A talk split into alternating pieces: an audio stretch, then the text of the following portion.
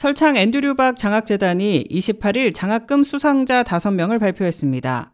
올해로 10년을 맞이한 장학재단은 그 의미를 더하기 위해서 금년에는 1인당 5,000불씩 총 2만 5,000불을 지급합니다.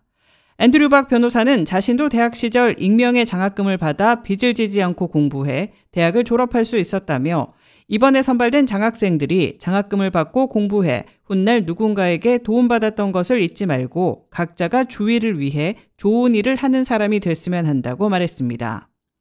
설창 앤드류 박 변호사 장학재단은 지난 8월 22일부터 10월 16일까지 응모 기간을 통해 접수된 지원자 중에서 1차 심의를 통해 30명을 선발하고 2차 심의에서 최종적으로 5명을 선발해 이날 수상자를 발표했습니다.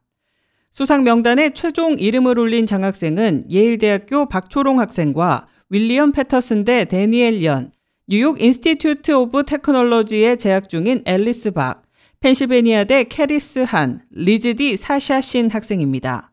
이번 장학생 선발에는 성적 외에도 장학금을 받음으로써 앞으로의 각오와 한인 사회에 대한 헌신, 봉사 정신이 잘 드러난 에세이를 작성한 지원자들이 특히 좋은 점수를 받은 것으로 알려졌습니다. 한편 장학금 수여식은 오는 12월 22일 목요일 오후 1시 앤드류 박 장학재단 사무실에서 거행됩니다. K-레디오 손윤정입니다.